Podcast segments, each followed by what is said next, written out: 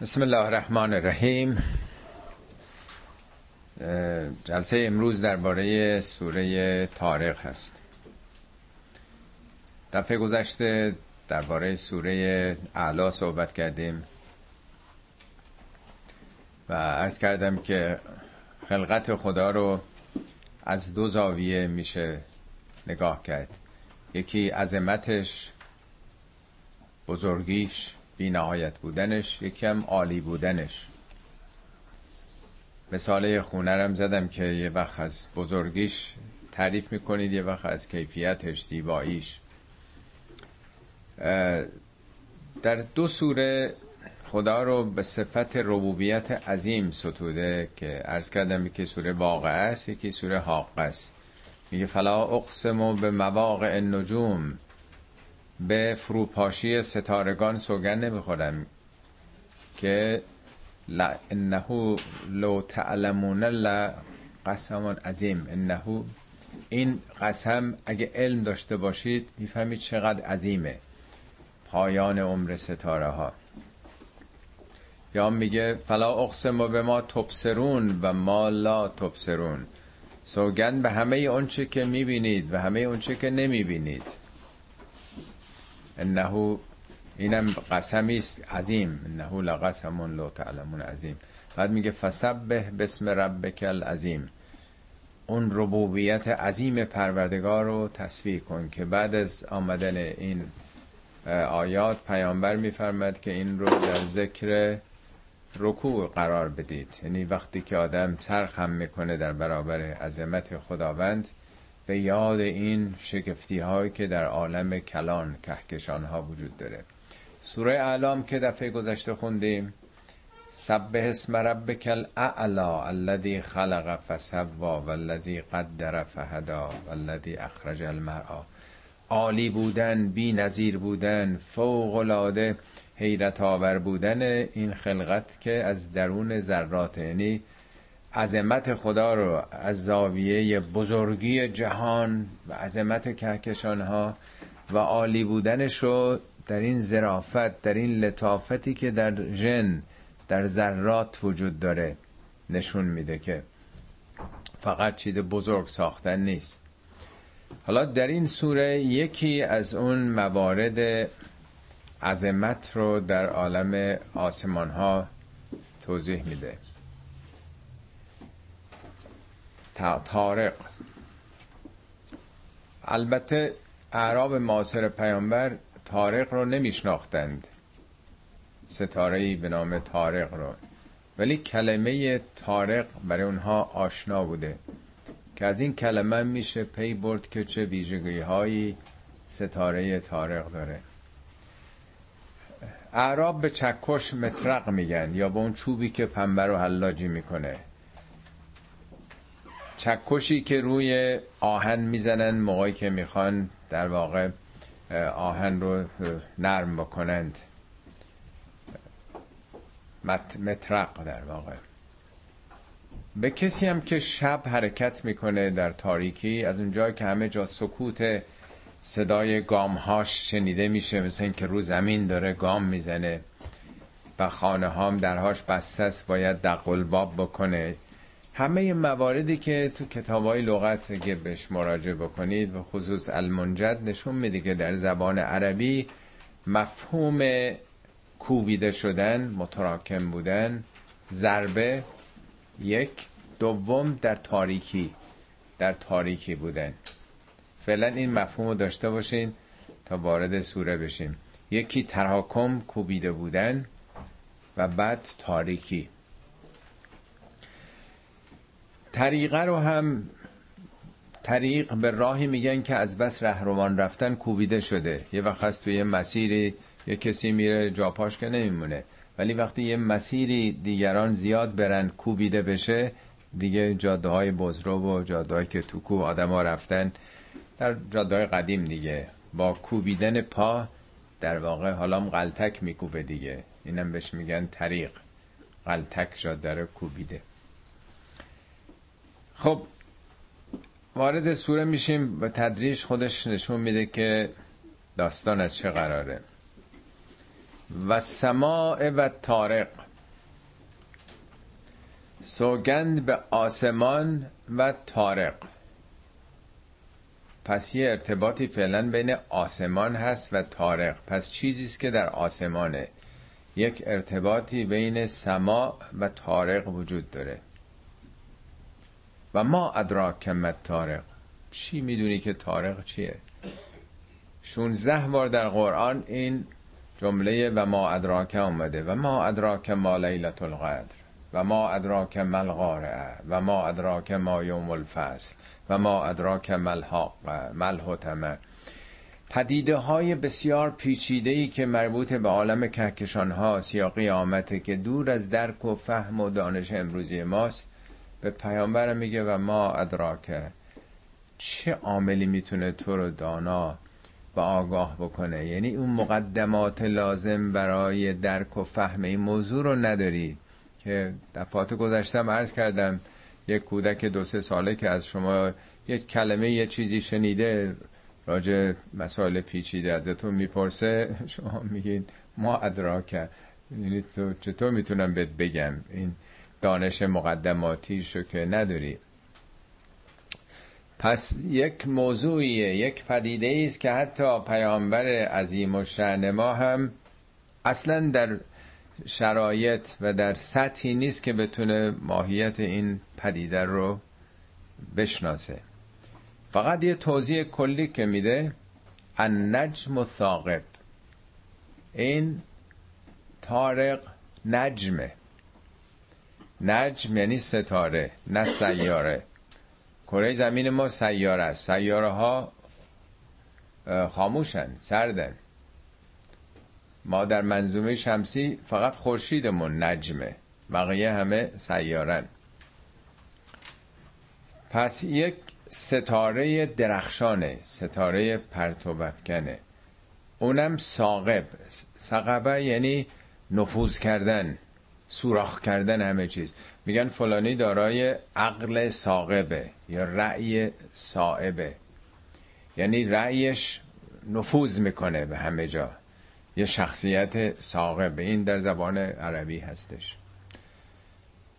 پس چند تا تالا ویژگی بهش رسیدیم. یکی اینکه ستاره است. ستاره درخشانه. دوم اینکه این خیلی نفوذ داره. حالا با جاذبش با پرتوب است که ارسال می‌کنه. حالا بهش خواهیم رسید. و بعد اینکه بسیار متراکمه حالت کوبندگی داره و چهارم اینکه مفهوم تاریکی درش هست. پس باید با این داده هایی که از این لغت و ویژگی هایی که قرآن توصیف کرده ببینیم در آسمان چه پدیده است که دارای این ویژگی هست کدوم نجمه که هم متراکمه و هم در واقع تاریکه و هم بسیار نیرومنده و ساقبه مثلا پرتوبهاش یا جاذبش نفوذ می‌کنه. و پیرامون خودش رو گرفته.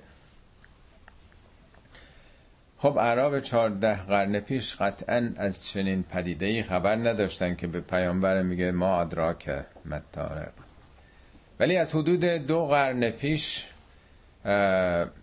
لاپلاس اولین کسی بود که از طریق فیزیک نیوتونی پی برد که باید یه همچین ستاره هایی باشن که حتی نورم از جاذبهشون نمی‌تونه فرار بکنه. یعنی انقدر جاذبهشون قویه که نور رو هم در خودشون جذب می‌کنن. ما چیزی رو می‌بینیم که نور بهش بخوره برگرده. اونا دیده نمیشن. پس تو تاریکی هن. بسیارم باید متراکم باشن. اون از طریق فیزیک نیوتونی در واقع. در اوایل قرن بیستم 1915 یه دانشمند انگلیسی شوارز چایلد او از طریق فرمول نسبیت عام اینشتن در واقع فیزیک اینشتن که بر اساس نور و در واقع سرعت های بالاست او ثابت کرد که باید چنین ستاره هایی باشند در آسمان. 1900 فکر می‌کنم 35 یا 25 در واقع اوپنهایمر اون پدر بمب اتمی تو امریکا از طریق مثلا این چیزهای نجومی و محاسبات دوربینه ها و محاسبات ریاضی خودش. یعنی از طریق ریاضیات ثابت کرد وجود چنین ستاره هایی رو 20925 بود فکر می‌کنم. تا بعد بالاخره سرانجام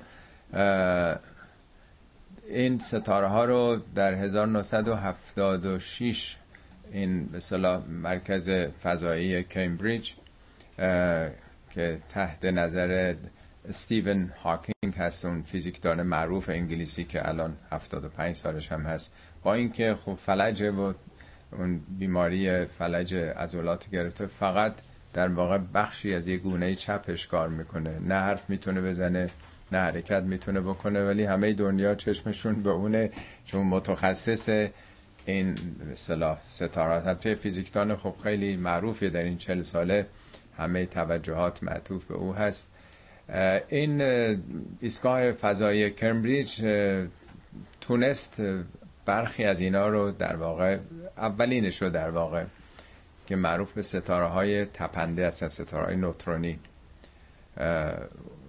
یعنی در واقع خودش که دیده نمیشه ولی پرتو ایکس و گاماش رو گرفتن و معلوم شد جایگاهش. از اون به بعد شاید تا حالا بیش از هزار تاش هم دیگه تشخیص دادن و نقاطش رو مشخص کردن. پس از نظر علمی وجود این ستاره ها مشخص شده. ولی اینا هر کدوم یه جنسی دارن یه ماهیتی دارن. معمولا ستاره ها وقتی که به پایان زندگیشون می‌رسن بر حسب اینکه چقدر جرم داشته باشن و چه اندازه داشته باشن سرنوشت مختلفی پیدا می‌کنن. معمولا میگن تا یه چهارم خورشید ما باشه وقتی ستاره میمیره فقط اون هستش میمونه. البته فوق العاده متراکم حدود یه میلیون برابر متراکم تر از اون خورشیدی که بوده. اینو بهش اصطلاحا کوتول سفید میگن. این نور سفیدی داره و ستاره تقریبا خاموشیه. از این متراکمتر اگه بگن بین یک یک و یک چهارم تا دو و سه دهم جرم خورشید باشن این انقدر متراکم میشه حجم فوقالعاده چندین میلیون برابر کوچیک میشه این. اینها معروف به ستاره های نوترونی هستن. یعنی این الکترون ها که دور هسته میگردن این الکترون میچسبه به نوترون. له میشن. در واقع تمام ستاره فقط نوترونه. جنسش نوترونه. خیلی هم بزرگ نیستن. شاید مثلا 100 کیلومتر قطرش بیشتر نباشه. ولی جرم فوق العاده سنگین این که عرض کردم از حدود 1976 به بعد دیگه اینا رو شناختن. حالا اگه از اون سنگین تر باشه یعنی از سه و دو دهم خورشید سنگین تر باشه این انقدر متراکم میشه که اون نوترون هم له خواهد شد. جنس این ستاره ها هنوز شناخته نشده. ولی میگن اگه کره زمین انقدر متراکم بشه که به هفت و هشت میلیمتر برسه یعنی به اندازه یه فندق. یعنی به اندازه یک فندق اون ستاره ها وزنش به اندازه کره زمین ماست. و این هم دیده نمیشن. حفر سیاه سیاه بلک هول بهش میگن. اینا نقش بسیار بسیار مهمی در کهکشان ها دارن. حالا چیز دیگه ای که شناخته شده بهش کوازارها میگن. اینا در واقع ستارهای فوق العاده نورانی هستن و تقریبا مرکز کهکشانن. یعنی درست مثل این که کهکشان نظم اینا. نمی‌دونم این فیلم چیزها رو دیدین عکس یا فیلم هایی که منتشر می‌کنن. از کهکشان های دیگه که این نقاط به صلاح خیلی روشن هست اونا کوازارها بهش میگن. نزدیکترینشون به زمین دوازده بیلیون سال نوری فاصله داره. خورشید تا زمین ما هشت دقیقه و سیزده ثانیه است. اونا نه که یک ساعت نه که یک روز یا یک سال. دوازده بیلیون سال نوری نزدیکترینشون با زمین فاصله داره ولی میگن حرکات زمین توسط اون داره تنظیم میشه. قرآنم یه چیزی داره میگه و رب شعرا. نمی‌دونه واقعا شعرا همون در قرآن سوگند خورده به ستاره شعرا. که فقط عربا می‌گفتن خیلی نورانیه نمی‌دونیم. در هر حال انواع و اقسام در واقع ستاره ها این یک منبع انرژی فوق العاده شدیدی داره. پرتوبهاش به ما می‌رسه با اینکه یه همچین فاصله بسیار دوری داره. دو میلیارد برابر جرمش بزرگتر از خورشیده. دو میلیارد برابر. ببینید چه عظمت در دنیاست. ممکنه شما یه شاخه انگور مثلا در نظر بگیرید. فاصله دو تا حبش رو با هم بگیریم. این مثل منظومه شمسی ماست فاصله اینا. حالا اون برای کره زمین مثلا در ایران یک مثلا انگور دیگه باقی دیگه ای باشه. چقدر فاصله اینا زیاده؟ با فاصله دو تا حبه انگور. در این جهان تازه این چیزهایی است که دیدن. حالا جالبه که قرآن بارها سوگندهایی داره. یکی اون که فلا اقسمو به ما تبصرون و ما لا تبصرون. سوگند به چیزهایی که نمی‌بینیم. اینها دیده نمیشن اکثرا. بلک هول ها دیده نمیشن که میگن بلک هوله کوازار ها هم تا ستاره های تپنده دیده نمیشن. فقط از طریق این لمعاتشون می‌تونن اینا رو ببینن. یعنی هم چیزای کوچیک ما نمی‌تونیم ببینیم هم از یه حدی وقتی بالاتر بشه و سنگین تر بشه اصلا دیگه نمی‌تونیم ببینیم. فقط از این امواج رادیویی در واقع اونها می‌گیرن و با این حال می‌بینیم اینا رو از نظر به علمی تشخیص دادن اینا کجان. با چشم نمیشه دید. و هم چیزای کوچیک رو در واقع. خب تا اینجا در واقع درباره پدیده های بسیار عظیم و شگفتآوری که در ابتدا عرض کردم سوگندهایی که تو قرآن یه سوره داریم راجع به همین. اذا وقعت الواقعه لیس لوقعتها کاذبه خافزتون رافع پایان در واقع حیات یه ستاره رو میگه یک انقباضه و یه انبساط یه چیز عجیمی یا اصلا سوره نجم و نجم ازا هوا. سوگند به ستاره های درخشان وقتی که در هم فرو پاشیده میشه. در هم در واقع فرو میره. آره خیلی مفصله. یا در اون سوره که ارز کردم که بله فلا اقسم به مواقع النجوم. مواقع یعنی همه وقوع شدن در خود فرو رفتن که انه لقسمون لو تعلمون عظیم. که اگر علم داشتید میفهمیدید چه سوگند عظیمی هست.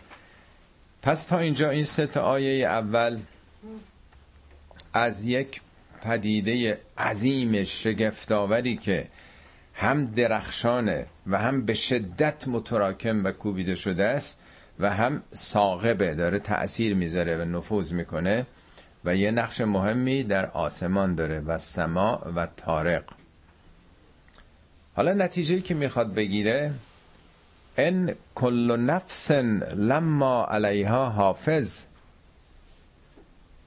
هیچ نفسی وجود نداره هیچ حیاتی وجود نداره مگر اینکه بر او حافظی باشه.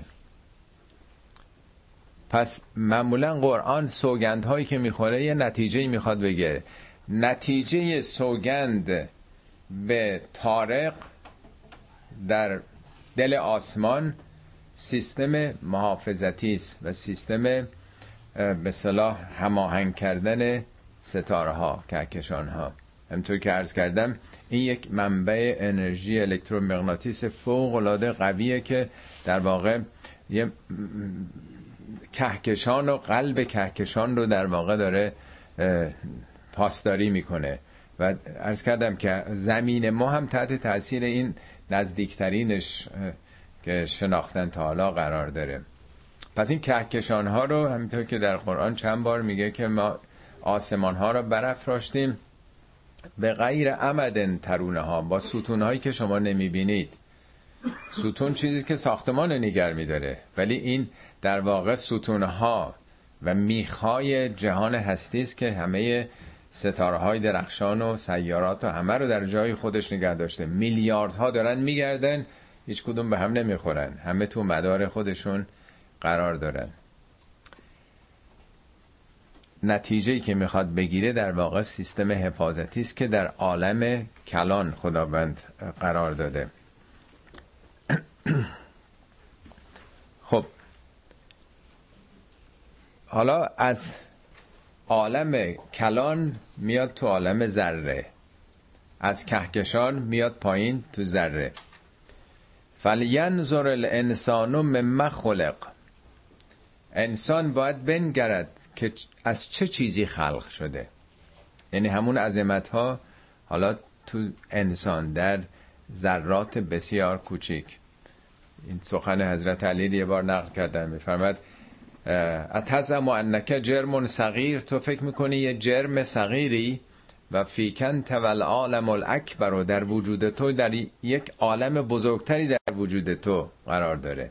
یعنی در وجود خود ما هم شگفتی هایی که این به صلاح جن ها و این عظمت هایی که در ذرات ریز وجود داره کمتر از عالم بالا نیست. ولینظر الانسان مما خلق که از چی آفریده شده؟ خب حالا اگر اون موقع نمی‌دونستن لاقل امروز برای ما خب روشنتره که می‌دونیم در هر حال در یک پیوند اسپرم و اوبول حدود شاید بیش از 100 میلیون اسپرم در واقع حرکت می‌کنه حرکت می‌کنه. حتما فیلماشو دیدین که اینا رو به صورت تصویری نشون میدن که درست مثل یه مسابقه دوی صد متر با یه جاذبه ای که یک تخمک داره همه اینا به اون سمت دارن حرکت می‌کنن و اولین که وارد شد اون دیواره بسته میشه و یه رقابته که در اون به صلاح نقشی که همه با هم دارن این توفیق حاصل میشه که یعنی اونم در واقع یک عالم عظیمیه برای خودش. جلسه گذشته در سوره اعلا عرض کردم که اگر کدهایی که در درون یک فقط سلول انسان وجود داره در یه دی ان ای در واقع وجود داره نه سلول تازه. اگه بخوام اونو بشمریم ثانیه یکی هم بشمریم شبانه روزم بشمریم سی و یک سال طول می‌کشه.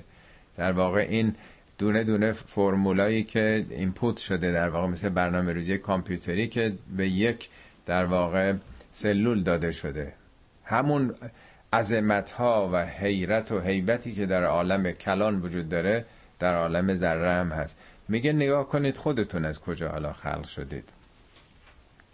یعنی یک قوای فاعلی است و یک ماده انفعالی که همه این عظمت ها رو در درون خودش داره می‌بره. اینا شاید ما همینجوری که می‌خونیم خیلی متوجه نشیم ولی فیلم های فراوانی در این مورد تهیه شده. فکر می‌کنم چند سال پیش بود یکیشو که درباره همین اسپرم و این حرکت و اینو به صورت یک شگفتی عظیمی از کارای هارون یحیی هستش که یه دیویدی هستش. نمی‌دونم به خاطر دارین یه بار اینو نشون دادیم که چقدر حیرت آوره فلینظر الانسان مما خلق. خلق من ماء دافق یخرج من بین الصلب و ترائب از یک آب جهنده در واقع خلق شده. حالا این یه ظاهری داره ولی وقتی که در عمقش هم میریم شما ببینین این دونه دونه اسپرما مثل درست یه موشکی که سرش هم سر موشک هست با اون حرکتی که داره می‌کنه حالت جهشی حالا به نسبت اندازه خودش مثل یه موشک داره حرکت می‌کنه تا برسه به اون مبدعی که باید حرکت کنه. یخرج من بین صلب و ترائب. مسیرش چگونه است؟ از کجا حرکت می‌کنه؟ من بین صلب و ترائب.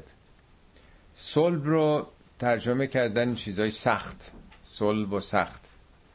ترائب رو چیزای نرم. از قرون گذشته مفسرین هر کدوم یک مطالبی گفتن راجع به صلب و ترائب بعضی گفتن صلب کمر مرد ترائب سینه زن اصلا چه ربطی نداره. آخه نطفه که از دو موجود نمیاد. ها گفتن که از مواد سخت استخوانی و مواد نرم عبور می‌کنه. هیچ کدوم اینها پایه علمی نداره. یعنی با دانسته های علمی انتباق نداره که چطور نطفه از این مسیر عبور می‌کنه. اصلا این چیزایی که گفتن هیچ کدومش پایه علمی نداره. اتفاقا این آیه یکی از مواردی است که دستاویزی داده به کسانی که مخالف قرآن هستن که قرآن یه مسئله ای رو مطرح کرده که اصلا علمی نیست. اینا هیچ قابل اثبات نیست که این نطفه من ما اندافق یخرج من بین صلب و ترائب از این مسیر میگذره.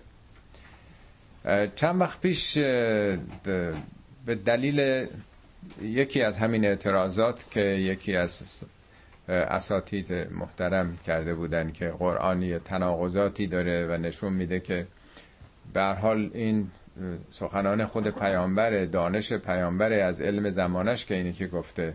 بنابراین ممکنه که خیلی چیزای دیگه هم درست نباشه. یه پاسخی یک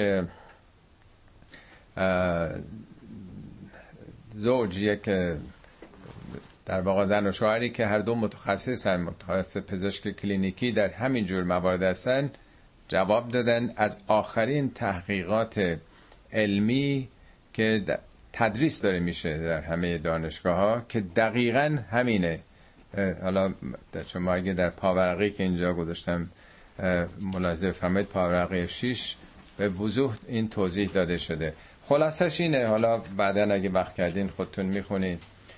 خلاصش اینه که همونطوری که در واقع تخمک از دوران جنینی تشکیل میشه. من نمی‌دونم 400 500 تا چقدر اینا به تدریج در طول زندگی به صلاح مؤنث جنس در واقع در همه موجودات یعنی حیوانات همچنین انسان اینا در واقع همه پدید آمده ولی به تدریج ظهور پیدا می‌کنه و بزرگ و آماده میشه تا مثلا سن 45 50 سالگی. از همون دوران جنینیه که در رحم مادر وقتی که یک به صلاح نطفه دختر جنین وجود داره. در مورد صلاح جنس مذکرم بیزه ها این تو کاملا توضیح میده. میگه از هفته هشتم آغاز میشه. محلش هم پشت کمر مهره تی 11 و تی 12 اینی که میگه من من صلبه و ترائب.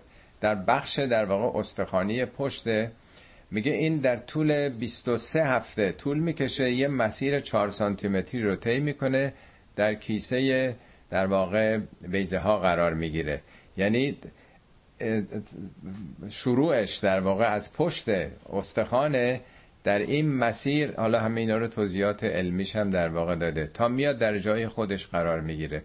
یعنی در واقع اون چیزی که داره میگه فلینظر الانسان من خلق خلق من ما اندافق پیدایشش ساختارش از بین در واقع در مسیر بین مواد سخت استخوانی در این چهار سانتی متر که عبور می‌کنه تا برسه به محلی که و همه اینا قبل از تولد در واقع تا در واقع آماده بشه.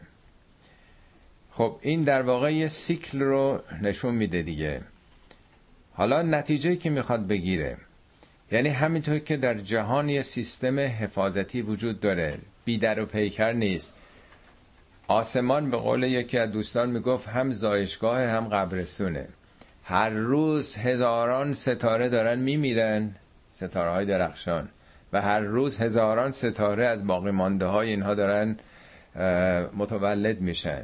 مثل بهار دیگه. دائما زمستان و پاییز و تابستان میاد بهار دو مرتبه همه درختان همه گل ها این رجعت دیگه. مگه در مورد ما هم نمیگه انا لله و انا الیه راجعون.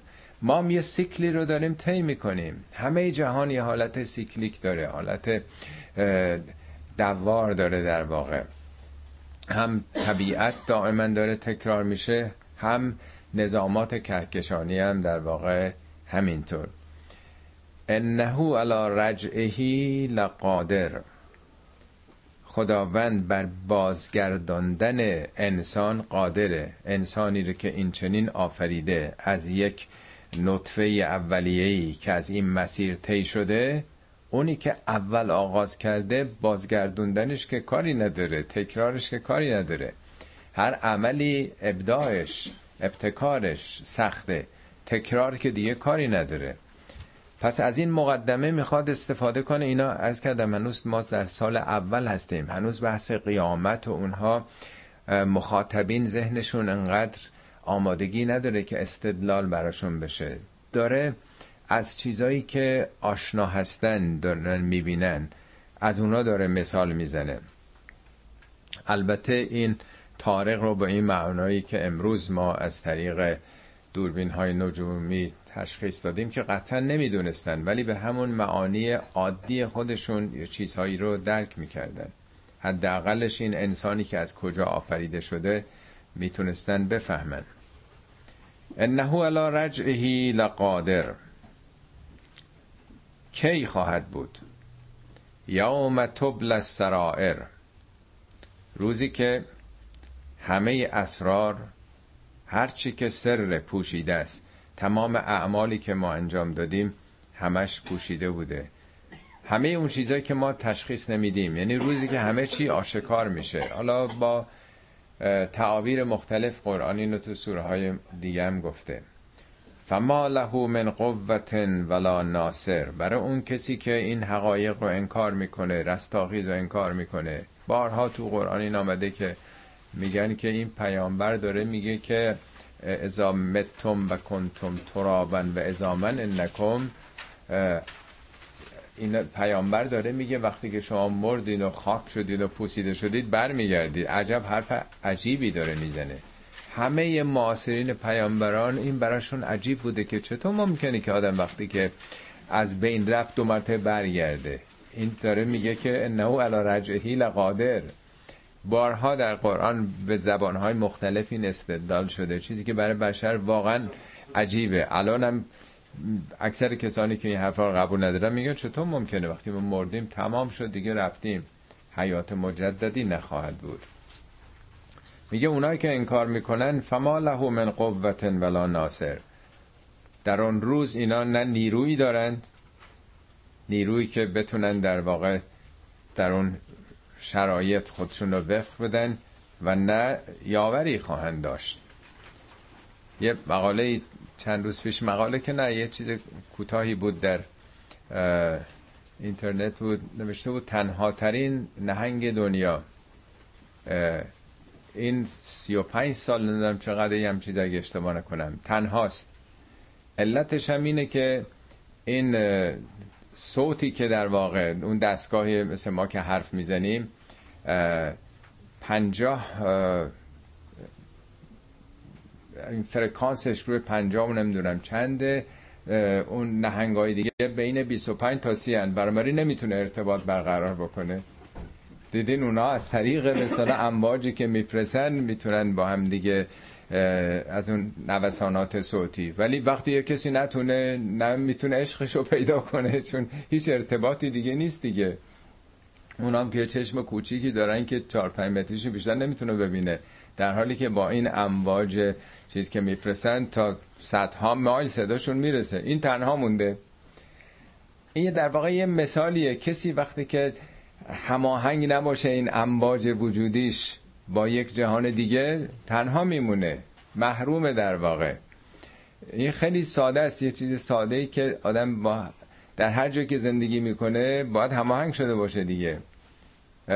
حالا عرض کردم یه جلسه اگر شما برین مثلا تو چین تو ژاپن خب زبان آدم ندونه با هیچ کسی نمی‌تونه ارتباط برقرار بکنه فرض کنیم اونام انگلیسی ندونن اصلا آدم دیگه مسلسل میشه. یا اینترنت ممکنه 20 سال 30 سال دیگه اگه کسی ندونه در واقع مثل کوره دیگه. نمی‌تونه ارتباط برقرار بکنه. بنابراین نه نیرویی داره نه کسی می‌تونه بهش کمک بکنه. چون خودش رو هماهنگ نکرده. از این به بعد این آیه 11 تا آخر این زودتر نازل شده. تا اونی که تا اینجا خوندیم مال سال سومه. سال سوم سن نازل شده. ولی از 11 تا 17 اواخر سال اول نازل شده. این مقدمه در واقع. و سماع ذات رجع. سوگند به آسمان که ذاتش ماهیتش رجعه آیت قبل خوندیم که میگه که انه علی رجعه لقادر. اصلا ذات آسمان این حالت در واقع برگشتند است. از جهات مختلف میشه اینه دید. اولا آسمان این بارانی که میریزه باران از کجا اومده؟ از سطح اقیانوس ها بخارا که رفته آمده اینو دو مرتبه برمیگردونه دیگه. دائما این سیکل داره ادامه پیدا می‌کنه. آنچه که به بالا میره برمیگرده دیگه. آنچه از دریا به دریا می‌رود از همان جا کامد آنجا می‌رود. شعر معروف مولویه پس این اکثر مفسرین همینو گفتن. دنبالش میگه ول ارزه ذات صد. صدم به معنای شکافتن گرفتن اونها. میگن زمین در زمستان شکاف برمیداره دانه در زمین میره و این سبز میشه. آسمان دائما از زمین این رطوبت ها رو می‌گیره برمیگردونه زمینم میپذیره. حالت در واقع پذیرش و انفعالی بارانی که میاد در درون خودش جمع می‌کنه. این رجعت و این سیکلی که دائما هر باران تکرار میشه. در بعضی از تحقیقات جدید دیدم توی کارهای هارون یحیی که یه دیویدی هم راجع به این تهیه کرده. این ذات رجع و صلاح این امواج رادیویی امواج تلویزیونی که دیدین که امواج بلند به صورت سیکلیک همینجوری چون این زمین دایره فرض کنیم این طبقاتی که بالا هست این امواجی که فرستنده میفرستن می‌خوره برمیگرده به زمین دو مرتبه میره بالا. یعنی از این طریق امواج رو به اون برای کره زمین میفرستن. اونم برمیگردونه. ذات رجعه و زمینم در واقع می‌گیره. می‌گیره و میپذیره دو مرتبه منتقل می‌کنه. خیلی قشنگ این فیلم رو نشون داده استنباط هارون دانشمند ترک. مال ترکیه است که تو امریکا هم هست. کارهای فوق ای کرده در واقع او برداشتش ذات رج اینه. ولی به حال هر چی بگیریم به معنای بارانی که دائما برمیگرده یا امواجی که منعکس می‌کنه یا اگه اصلا سما و بالاتر هم بگیریم آسمان کهکشان ها اونام دائما دارن برمیگرده. به هر معنایی بگیریم با هر تفسیری ماهیت برگشت دادن درش وجود داره. حالا این سوگند رو برای چی می‌خوره؟ و سماع ذات رج و الارض ذات صد انه لقول فاصله ان تأکید لم لقول لامش هم تأکیده. دو بار تأکیده. صد درصد بدون شک و تردید. بیگمان این سخن سخن فصله. و ما هو بالحزل حزل یعنی شوخی. اینا شوخی نیست. اینا بازی نیست. این حرفا پوچ نیست. قصه نیست اینا. فصل یعنی یکی از اسامی قیامت هم یوم الفصل دیگه. یعنی بین دنیا و بین آخرت. بین حق و باطل رو جدا می‌کنه. یعنی این حرف آخره. حرف به صلاح تردیدی درش نیست. میگن کلام فلانی مثلا فصل الخطاب شنیدین؟ این اصطلاح به کار می‌برن. یعنی وقتی آقا این حرف زد دیگه ساکت بشین دیگه خفه شین دیگه. حرف آقا فصل الخطاب دیگه گورشین دورشین آقا فرمودن دیگه فصل الخطاب حرف او خطاب او دیگه می‌بره دیگه.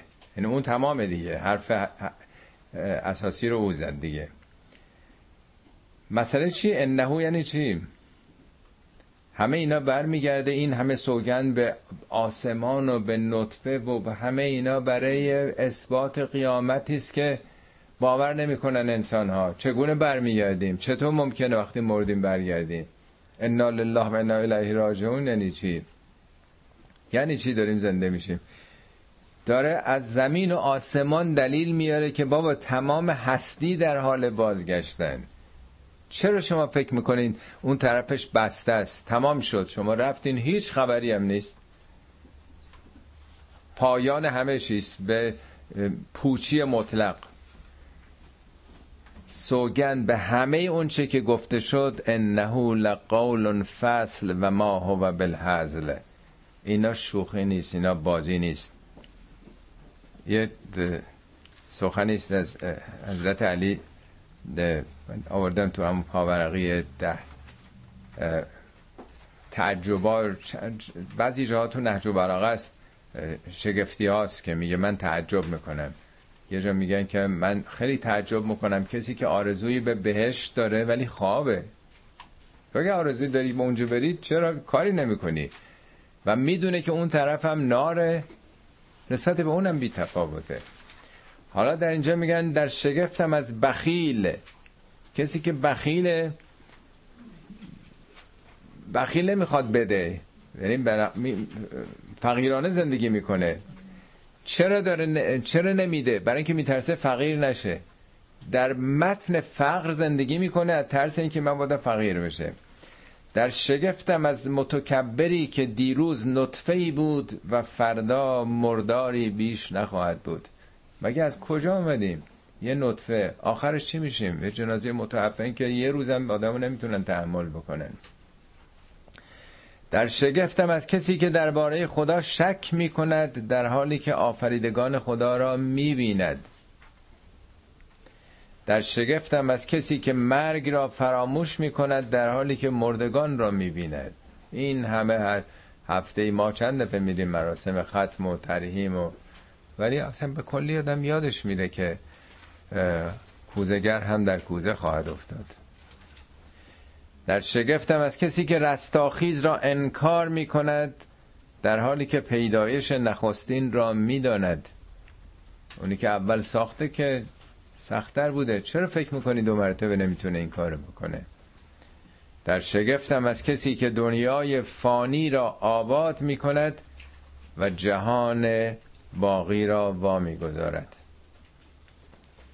حالا همه این در واقع اینی که میگه این حرفا شوخی نیست این حرفا جدیه برای همه که واقعا تعجبه که اینا خیلی جدیه قول فصل در واقع.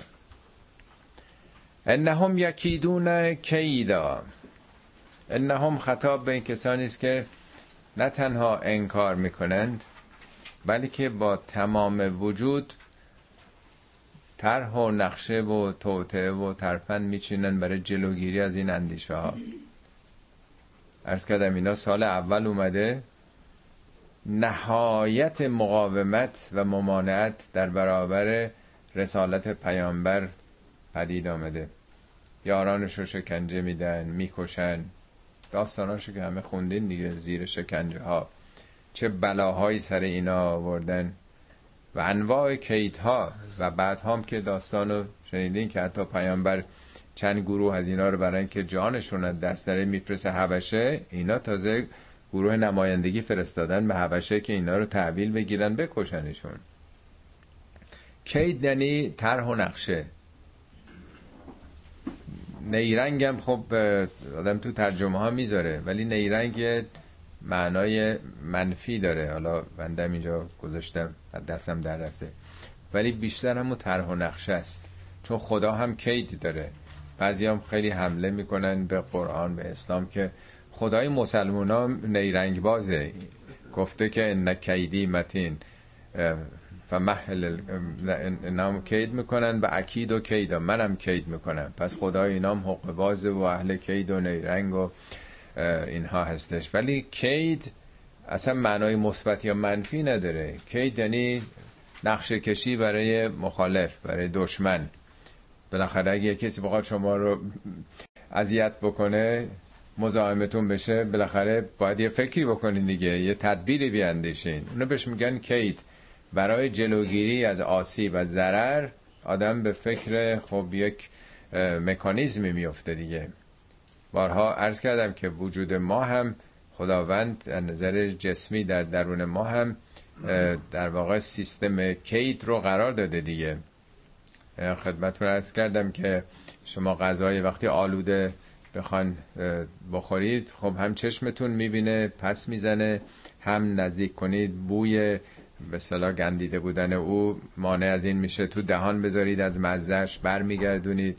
اگر در واقع قورتش بدین معده می‌خواد برش گردونه و الی آخر. سیستم می‌خواد اینو reject بکنه. یا پیوند وقتی قلب نمی‌دونم هر چیزی شما بخوان پیوند بدین بدن reject می‌کنه. چون سیستمش با سیستم بدن شما اون کدهاش نمی‌خوره. بدن رو فریب میدن. مدت های خیلی زیاد با موادی که به بدن در واقع تزریق می‌کنن فریب میدن. پیوند کلی قلب یا هر چیز دیگر رو تا بدن بپذیره اونو وگرنه رد می‌کنه. یعنی با یک ترفندهایی در واقع جسم خارجی رو وارد بدن می‌کنن. این در واقع تدابیری است که خدا اینا بهش میگن کید. این سیستم ریجکت کردن هم همون کلمه نقم انتقامه یعنی دفعش می‌کنه. خب میگه اینا با تمام وجود دارن طرح و نقشه و نیرنگ می‌کنن که مانع توسعه یافتن رسالت تو بشه. بالاخره قرنها بوده که اینا بت میپرستیدن. حالا یه نفر آمده میگه همه اینا باطلن. همه اینا رو بریزین دور. خدا یکتاست. انکار می‌کنه 300 400 تا بت در اون خانه کعبه بوده. همه اندیشه و افکار اون مردم رو زیر سال برده. بنابراین با تمام وجود در برابر او قرار گرفته بودن. با هر شیوهی که به نظرشون می‌رسید. بالاخره پیامبر وابسته به قبیله قریش بوده. در واقع از حامیانش ابو طالب بوده. این آدمای محترم بودن. نمی‌تونستن به راحتی اون از بین ببرن. اون موقع نظامات قبیله‌ای بوده. اگر یک ضربه به قبیله دیگه وارد می‌کردن کسی رو میکشتن عکس العملای خیلی سختی به وجود میامده ولی آخر دیگه انقدر جلو رفتن که سال 13 هم خواستن پیامبرم بکشن که شبانه تو اون خونه رفتن ولی پیامبر متوجه شده بودن از اونجا رفته بودن. یا یاران دیگر رو چقدر کشتن.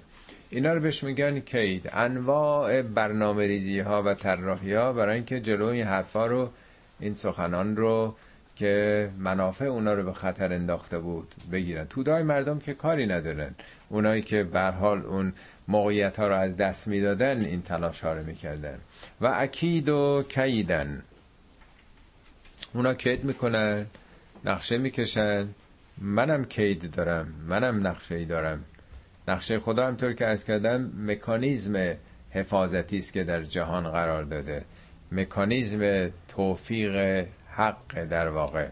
حق و باطل که به خاطر انتباقش و قوانین جهان حق در بلند مدت موفق خواهد شد. خب حالا پیامبر باید چیکار بکنه؟ پس این میشه چند بخش گفت. اول سوگن به این پدیده های بزرگ در عالم بود. کهکشان ها بعد اومد تو نطفه انسان و بعد برگشت به بازگشت انسان. رجعت یعنی قیامت به زبان فعلا خیلی ساده که در سال اولیم. بعد برای اینکه این رجعت رو باور کنن آمد در آسمان که در نظام آسمان ها زمینم. این سیستم بازگشت و حرکت سیکلیک وجود داره. و تاکید برای اینکه این حرفا خیلی جدیه. اینا رو دست کم نگیرید شوخی نگیرید. با همه هستی و سرنوشتشون ارتباط داره. حالا میگه با وجود همه این حرفا یه دی با تمام نقشه و توته هاشون می‌خوان جلوی این آگاهی ها رو بگیرن. ولی نظام خدا هم بیکار نیست. نظام خدا مقابله می‌کنه. حالا وظیفه پیامبر چیه؟ فمهل الکافرین امهلهم رویدا.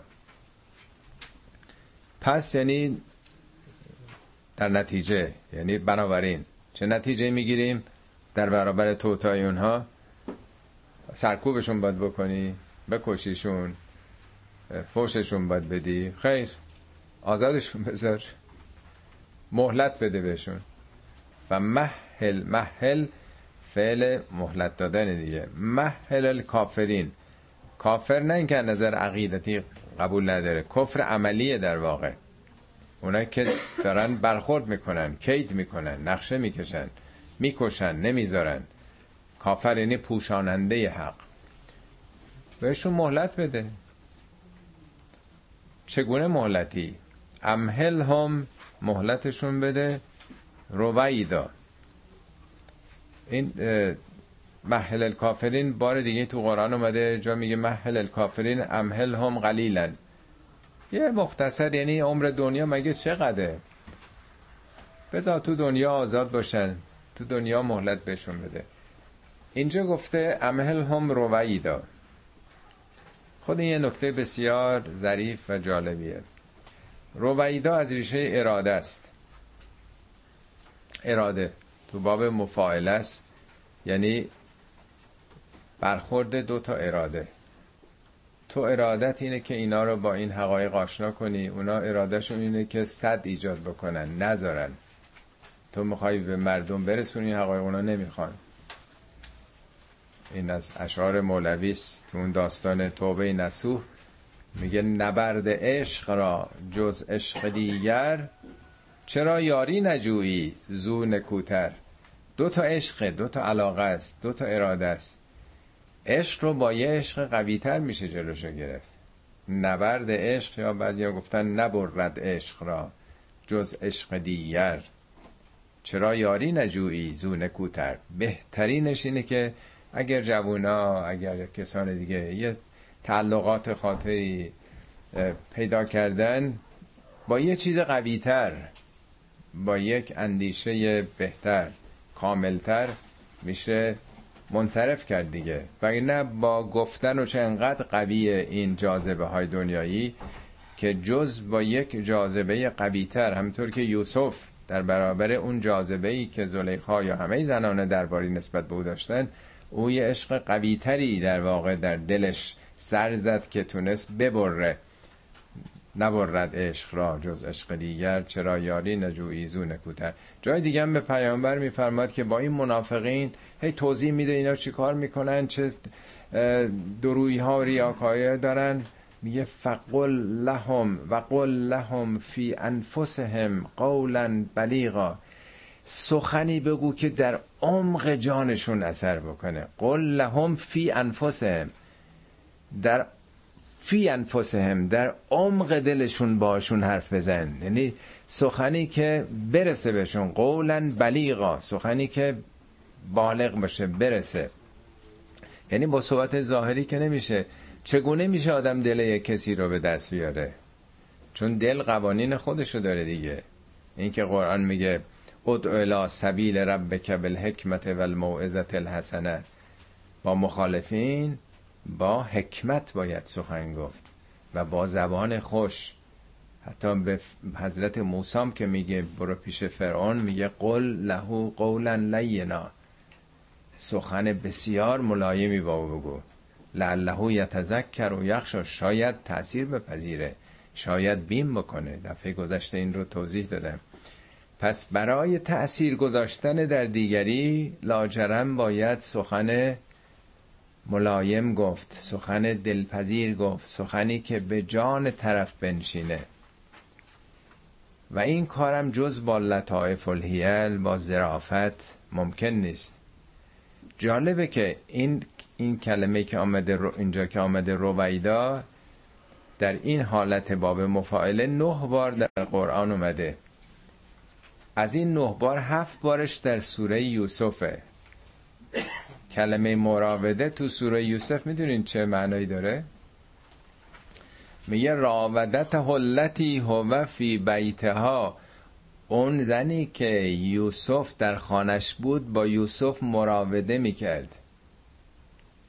وقتی هم که اون داستانی که فرار کرد و از پشت لباس چیز پاره شد وقتی در باز کردن شوهر زلیخا آمد یوسف گفت یه راودت نی نفسی. او با من مراوده می‌کرد از نفس من.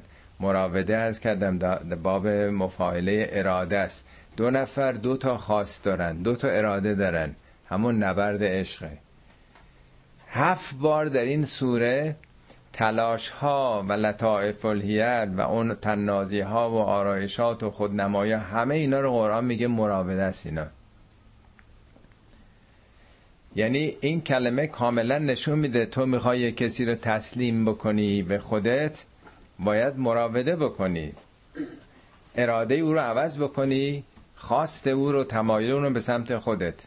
حالا به پیامبر میگه چجوری بهشون مهلت بده؟ امهل هم رویدا مهلتی که اونا رو عاشق بکنی علاقمند بکنی. نه مهلتی که حالا پدرتون رو در میاریم حالا خواهید دید. نه در این مهلت که بتونه اون رو جذبشون بکنیم یه بار دیگه این کلمه در قرآن اومده اون تلاشی که اون قوم لوط با مهمانان اون پیامبر داشتن. اونجا هم کلمه مراوده رو به کار برده که می‌خواستن با تمام تلاش هاشون اراده او رو عوض بکنن. پس تمامی مواردی که مراوده در قرآن اومده به جز این آیه در مورد مسائل غریزی جنسیه یا رأی دیگری رو عوض کردن. در اینجا کاملا نشون میده که منظور همینه. که مهلت بده مهلتی برای جذب اونها. در فاصله زمانی به تدریج بتونی اونها رو در واقع تغییر بدی و به سمت خودت بکشونی. خب صدق الله العلی العظیم و صدق رسوله النبی الکریم. و نحن علی ذالک